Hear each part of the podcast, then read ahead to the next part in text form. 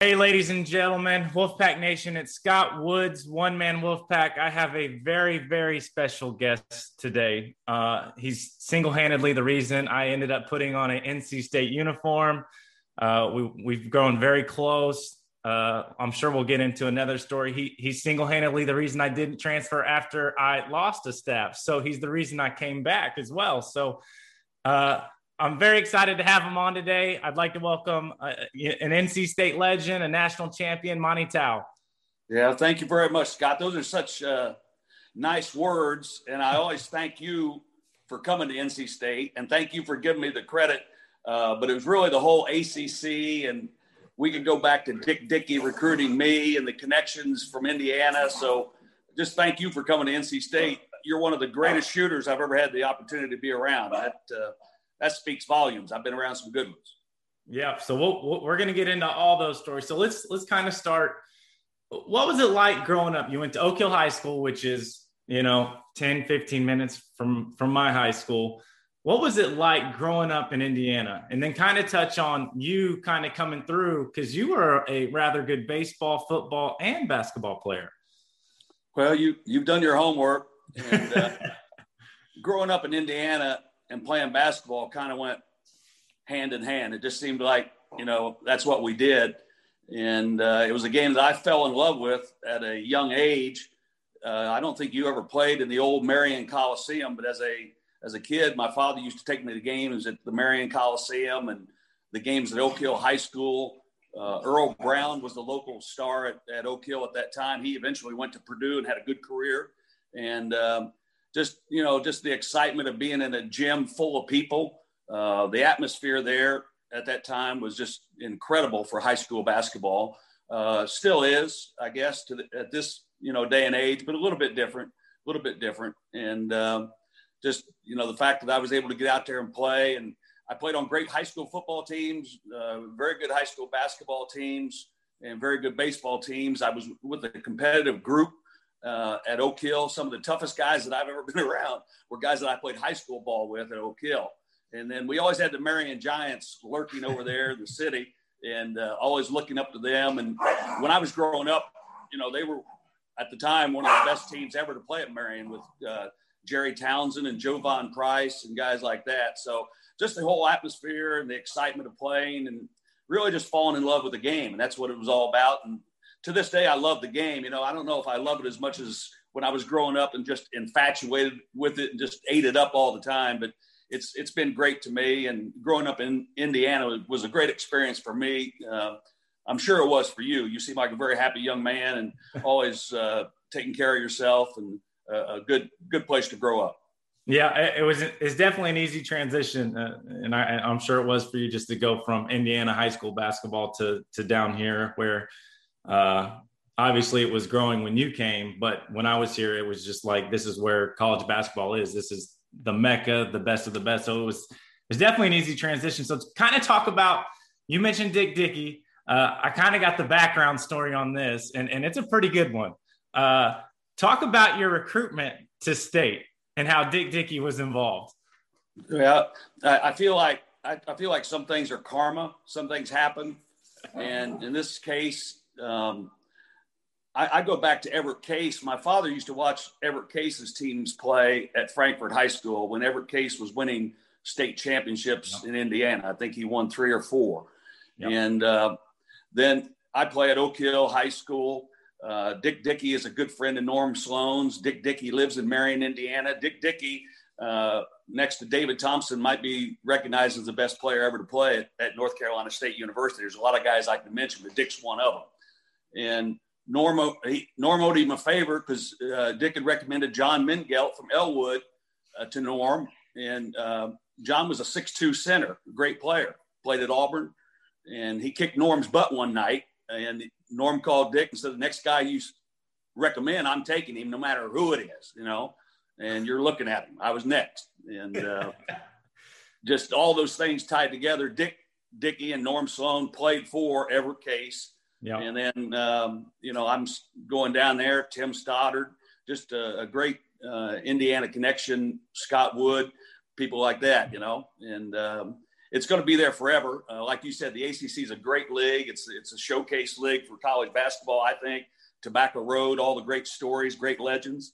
And I'm just happy I was part of a great team, and happy that you played so well when you came down and enjoyed your time at NC State.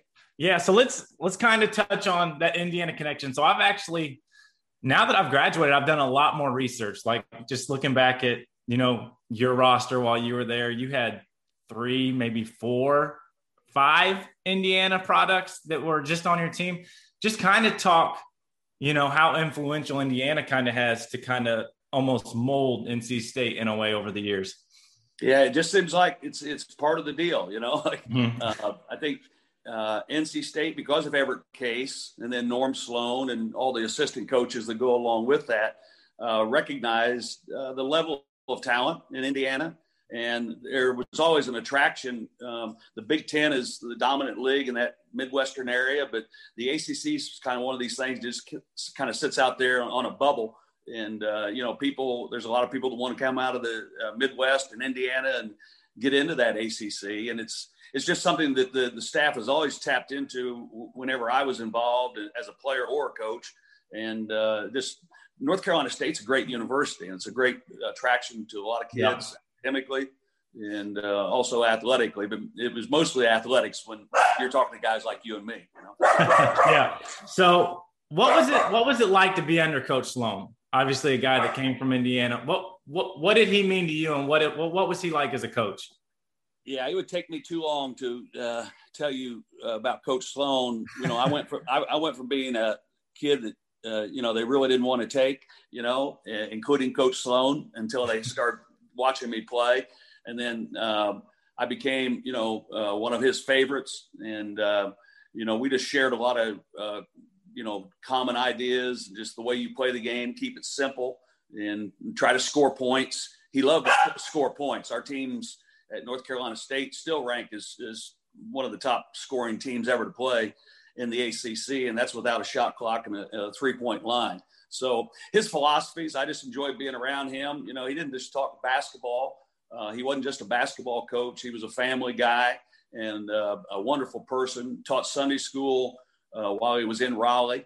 And then I was fortunate enough to come with him down to the University of Florida and work with him as a coach for 10 years here. So I've had almost 16 years with Coach Sloan in my life. And I miss him daily, you know, just talking to him. And he's just a normal guy. And just was always wonderful to me, and has taken care of a lot of people in his life, and again, a great family and great family man. Yeah, so it sounds like Coach Sloan to you is what you are to me. That's that's exactly what that sounds like to me. So we'll kind of move forward to the national championship year.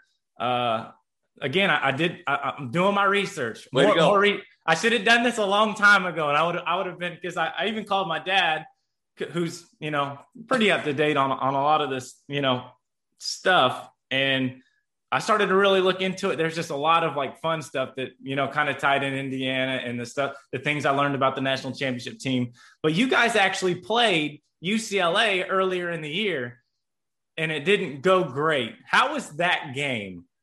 Yeah, I want to go back just a second, all right? Your dad is a great basketball story in itself, all right? Didn't make the Marion High School basketball team, is that right? Yep, got cut off 4 years. And then went to the great, one of the great junior colleges in all the United States, Vincennes Junior College, and earned a spot there, correct? Yes. Okay, so we got that out of the way. He was a good player too, very good player, and a great story. Yeah. But the UCLA game in December was set up by us not being able to play in the NCAA tournament the year before. UCLA won the national championship, and we were undefeated. So a game was set up in St. Louis, national TV game. Mm-hmm. And I know that sounds like not much these days, but in those days, not every game was on national TV. So big game, a lot of hype. We didn't play good, but down the road, it helped us. I think when we met them again in the semifinals of the NCAA tournament, UCLA at that time was a lot like the Yankees. People get beat by the Yankees just by looking at the pinstripes, and they keep looking at the Yankees uniform instead of who they're playing. Mm-hmm. And the fact that we had played them in St. Louis in December of that year. And we had gotten better, we felt like, as a team, as the season moved along.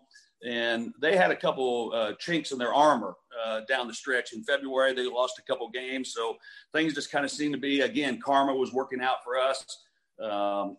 At the time, we had to beat a great Maryland team. Only one team went to the NCAA tournament from the ACC, and that was the conference tournament winner. And wow. Maryland might have been the second best team in the country that year, might have been the best team, except we kept beating them. But it was a great run for us. That December game was probably a good warm up. They got our attention for sure, and we certainly played better the second time around. Yeah. So you end up going to the NCAA tournament, and you end up seeing UCLA again. Obviously, I mean, I think it's 64, 65, 66, 68, 69, 70, 71, 72, and 73. That's the years they won national championships, correct? What goes through your mind after you just lost the game?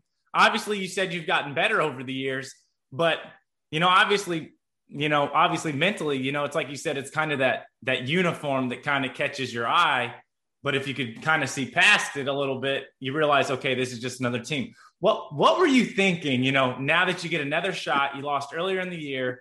Obviously, you guys went undefeated the year before, which is a whole nother story that we could kind of dive into, where you could have won the national championship that year. What was kind of going through your mind seeing them and lining up against them in I think it was the semifinals, correct? Semifinals. And the game was in Greensboro. So we had that to our advantage. I mean, we didn't set the game up. We just showed up where they told us to show up, and it happened to be Greensboro, And I thought that helped us. But I had great teammates, had great coaches. But anytime you line up with David Thompson on the floor mm-hmm. and Tommy Burleson, you had a chance to beat anybody that you were playing. In 2 years, we lined up those guys, and we played 58 games, and we won 57 of them. Yeah. And we just had a lot of confidence in ourselves. Coach Sloan, made us feel confident, said that, we're the better team. We can get this done. And it took some breaks here and breaks there, but that's the way basketball is. And tough game all the way down, double overtime. I don't know how many NBA first-round picks were on the floor, but UCLA had those on the floor plus about 7 on the bench. So, they were the kings. And I don't know that we really thought about all the championships that they had won before going into that game. I think we just looked at that game and kept our sole attention on that game and tried to win that game. And then all of a sudden we're part of history. Yeah. Obviously they had a great player in Bill Walton, who gets a lot of recognition, which is well-deserved. What's your takeaway from playing against him as a player, and what did you guys do from a scouting report, try to contain him? Yeah, I don't know if we had scouting reports in those days, Scott. We just kind of said, Coach Sloan always said, let's take care of ourselves, and that'll be good enough, But Walton was the best player in college basketball. I think you can go back and look at AP College Player of the Year 2 or 3 years in a row. Phenomenal passer, phenomenal team player, shot blocker, rebounder, and great fundamentals. So he had the whole package. Just the year before, or 2 years before, he had gone 21 for 22 in a semifinal game against Memphis State. It was called Memphis State at the time. So he was recognized as the best player in college basketball, along with David Thompson. But David's an incredible player, an incredible winner, and the combination of Burleson and Thompson that day were just, good enough to get the job done. They had Keith Wilkes, a lot of other good players on their team. Yep. Walton certainly was the key player. And the most intimidating figure between you and me somewhat was their coach, John Wooden, over there on the sideline. When you look over there, you'd almost want to take a double take and say, that is John Wooden over there, but a great tradition, one of the best, stories ever in the history of team sports. And fortunately we got him that day. Yeah. John Wooden, another Indiana guy. So the connection's all over. There you go. So obviously that's your semifinal game. You still have another game to play after this. You so obviously you don't want to lay an egg. So take us into that Marquette, which was the Warriors then, right? Yes. So I know him as the Golden Eagles. Okay. Take us into that game. And, obviously I'm sure the UCLA game was a little bit draining in the fact that you knew how good they were and you had to bring your best. Now you have a whole nother game to win the national title. What was that game like? Well, Marquette was a great team. Al McGuire, one of the great coaches of all time. And they just didn't get good yesterday. They've been good for a long, long time. Yeah. And they had guys like Bo Ellis, Maurice Lucas on this team. So what I remember as far as preparation for that game is Coach Sloan, instead of relaxing and easing off, he cranked it up a notch. And he made sure that we weren't going to think that we were already home, you know. Yeah. We were at third base in a baseball game. You know, we still had another we had to get to home plate. And he was on us pretty good, you know, preparation for the game, get ready to play. And we really played one of our better games of the year as far as percentages. We turned it over a lot. If you look at that box score from the Marquette game, it's a kind of a strange box score. We turned it over, I think, 23 times, but we were like 26 for 46 from the floor. We made a lot of shots, and Marquette got more shots than we did, turned it over less, but we beat them by 12. It was kind of in the second half. We walked away with that game. So a great performance, again, by that team, getting off the cloud of beating UCLA on, I think it was a Saturday, and then turning around and beating a real good Marquette, great coach Al McGuire, on Monday. So after you win the national title, what's the first thing that goes through your mind? The buzzer hits. What was the first thing that you were thinking of? I don't know. Just couldn't believe it. You know, as a kid, you grow up watching Texas Western beat Kentucky on TV, dribble basketball outside in Converse when the snow's on the ground, and then you end up playing on a national championship team. So the feeling, you know, to this day is just one that you can't duplicate, just what it meant at the time, what it means now, the great people that I've met along the way, and the teammates that I had to share it with, and to this day still stay in touch with. And the relationships are really important, and that's what we maintain to this day. But the national championship, I'm sure, you know, it always, when you win, it always brings you a little bit closer together, and certainly to share a national championship with a bunch of guys and a university and just all the people involved at North Carolina State. To this day, you know, just I'm real proud of what we were able to do. Yeah. So a lot of Wolfpack fans would be mad at me if I didn't bring up David Thompson. Kind of talk about him and how just great of a player he was. Yeah, best ever in the ACC. That kind of says it all right there. There's been some great ones. And a great person, very humble, great competitor, loved to win. And people didn't know how good a shooter that David is or was. I've coached you and some guys that could really shoot, but I put David right in there with guys that could shoot the basketball because of his athletic ability and his ability to leap and block shots, and couldn't dunk, but alley-oop at that time. What was lost in his great basketball ability, in my opinion, was his ability to shoot the basketball. Mm-hmm. And just a great teammate. I played 6 years. I was his teammate, 4 years at North Carolina State, and then 2 years in Denver. And to this day remains one of my greatest friends, and just love him to death. And, you know, just has been a great influence on my life, and just a super special person. Yeah. Do you have one moment that sticks out that – this is the best DT moment that I remember of him? Do you have one moment that sticks out? Well, I don't know. In a game, you know, in the summertime, we played so much basketball. I'm sure you did too, but we did the tours. Like in the summer camps, we'd go to Gardner Webb, and John Lucas would be there, and Bobby Jones, Citadel, down at Les Robinson's camp, down at the Citadel. And sometimes the greatest things that I've ever seen him do have been in those games, like at midnight, going against great competition and breaking backboards and shattering stuff, just watching people run out from under the rim.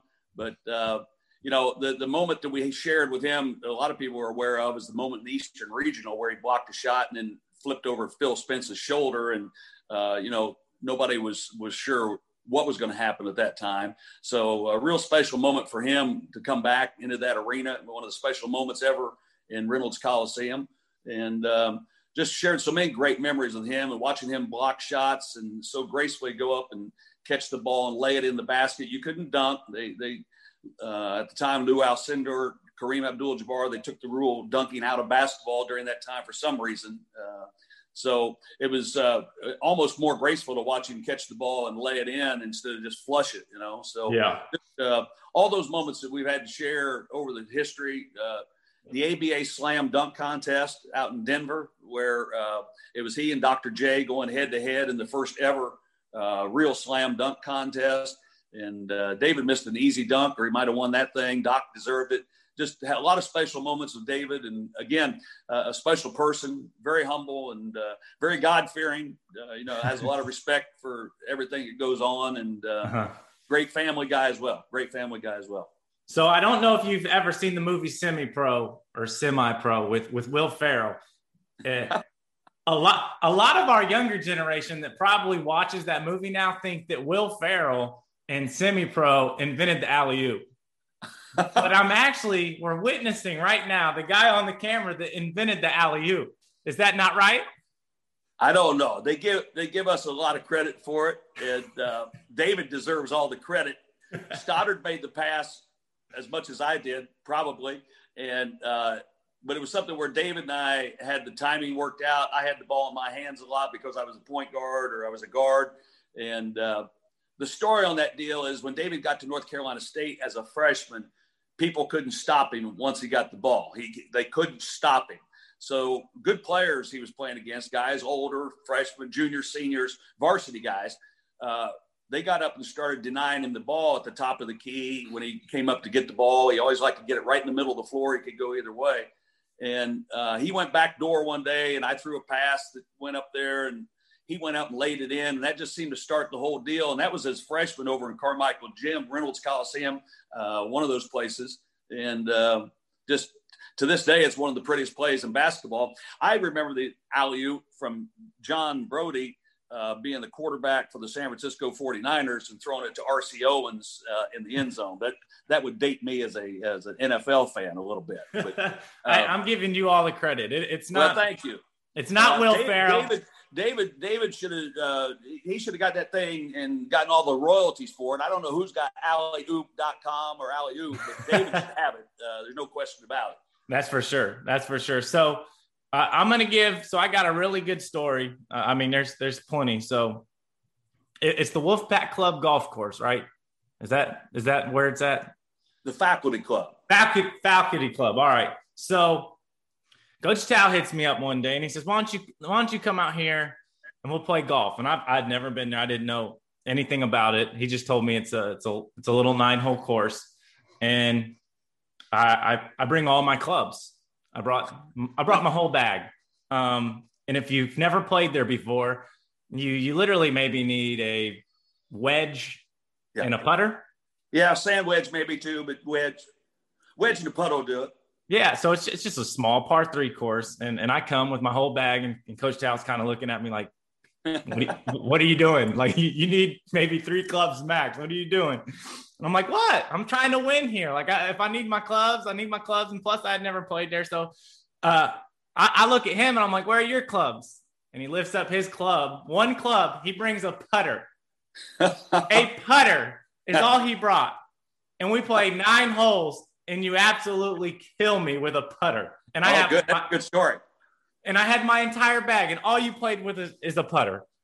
That's a good story. That's a good story. I remember that, and there was a lot of things going on that day. And, you know, I'm just glad I had a chance to play golf with you then. And also, you know, at the University Club, not the but the main course now. Lonnie Poole. And have been out there with you, and you've got a future in golf. I don't know what you're doing these days, but yeah, don't tell anybody that story too much about me beating you the putter, or nobody will let you play with it, you know? Well, that's all right. The same thing happened to my dad. He comes on campus, and you ask him to go play tennis in the morning. And my dad played high school tennis and wasn't bad. And he comes back, and you guys played at like 5:30 in the morning or 6 in the morning, something early. So by the time I wake up, he's coming back. And he says, I asked him, I said, how'd you do? He said, he absolutely killed me. So how tall are you really? 5'7". Okay. 5'7". You won't find a more competitive 5'7" person or 6'9" person or 7 foot person than the person that I'm looking at right now. It didn't matter what we were doing. Hands down, the most competitive, whether he's got a putter, a tennis racket, whether we're playing cards, hands down, the most competitive person I've ever met. And I consider myself very competitive. So you are. And that's a nice thing you say, you know, sometimes it gets in my way a little bit, you know, but for the most part, it's been the area where I felt like I had a little bit of an advantage over some other guys. Like for whatever reason, even in high school, it meant a lot to me to win more than anything else. I really wasn't worried about stats. I knew what my stats were, but you know, just to win was always something, for whatever reason, was something that's why you're supposed to be trying to do it. You're not going to win every time, but you certainly try to win. Yeah. So I had Lorenzo on my last week, and he brought up the story of when, I think we're blaming CJ Leslie. We really don't know who it was, but I think we were late. We were late to study halls, and we get a message saying meet at the intramural field at 6 a.m., 5:30, whatever it may be. And we ended up rolling down and rolling back. And I was hesitant with Lorenzo to admit it, but I had so much fun. It was so much fun. Everybody else is getting sick and throwing up. And obviously 3 hours later, everybody broke out because the chemicals on the field, but I had so much fun rolling, and I was just doing it so fast. Whose idea was that? Was that Coach Lowe's? I want to know who came up with that idea. Okay. I've got to say that, to the best of my ability, my recall is that there was Coach Lowe, a DeMatha product, and Coach Strickland, who is a DeMatha product. And I think there's something between DeMatha and that rolling around on the ground. If you get Coach Lowe on the show, I think would be the one that might need to explain it to you. And I think after doing that for a week or two, we were told not to do it because of what you just described, some situations. And one of my favorite recalls in that was watching Javi Gonzalez roll down on the ground. I'm sure he had never experienced anything like that before, maybe rolling on the beach down in Puerto Rico, but I know he'd never done it as a basketball player on the ground because somebody showed up late for a weightlifting session or tutoring, whatever. Oh, I can tell you that's one of my great memories. I know we were in trouble, but I just remember sitting there just rolling as fast as I could back and just having fun. And then obviously 3 hours later when I broke out in, I don't know if they're hives or whatever chemical, whatever they put on. That's not funny. I'm sorry. That's not funny. I'm sorry that happened. I'm sorry that happened. It was a lot of fun. So they obviously we couldn't do it anymore, but that's a good memory for me. During that time, I got to tell you, so the roughest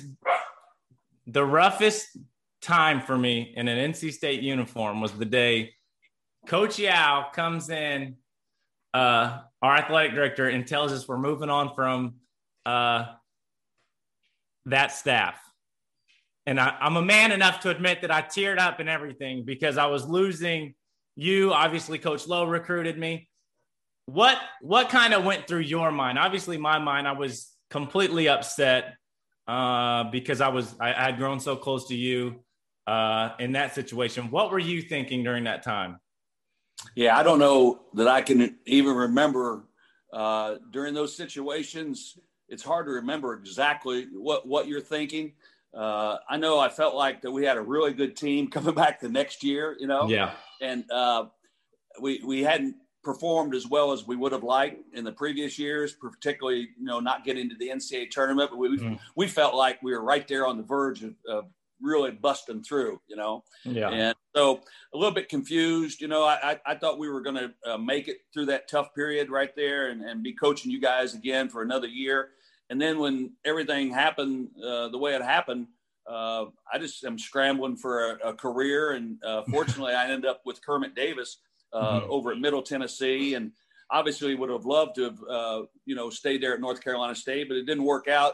That's part of the business, you know, that happens in certain situations, but I certainly enjoyed working with Coach Lowe, and I enjoyed your relationship with Coach Lowe. I thought you guys got to know each other really well, and I appreciate you saying you missed me, but I think you really missed, you knew you were going to miss being around Coach Lowe.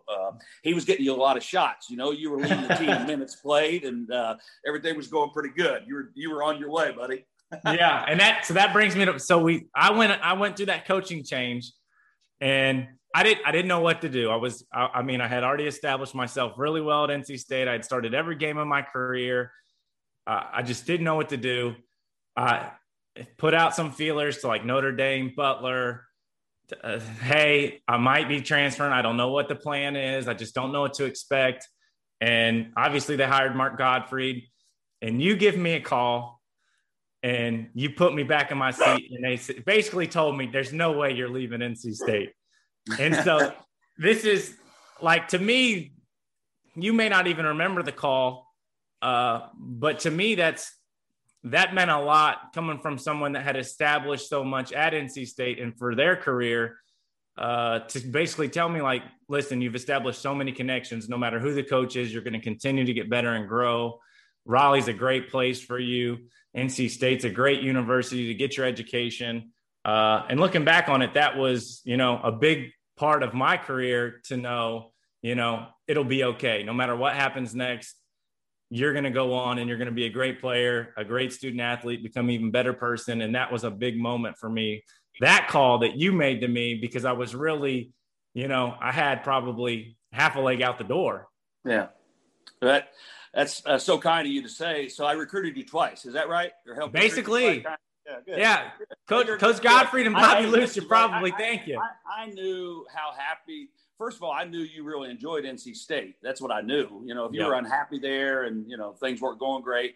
But I knew that you were going to continue to be successful no matter who the coach was, because your heart was there and your soul was there and you wanted to be there, just like you're sitting there right now back in Raleigh.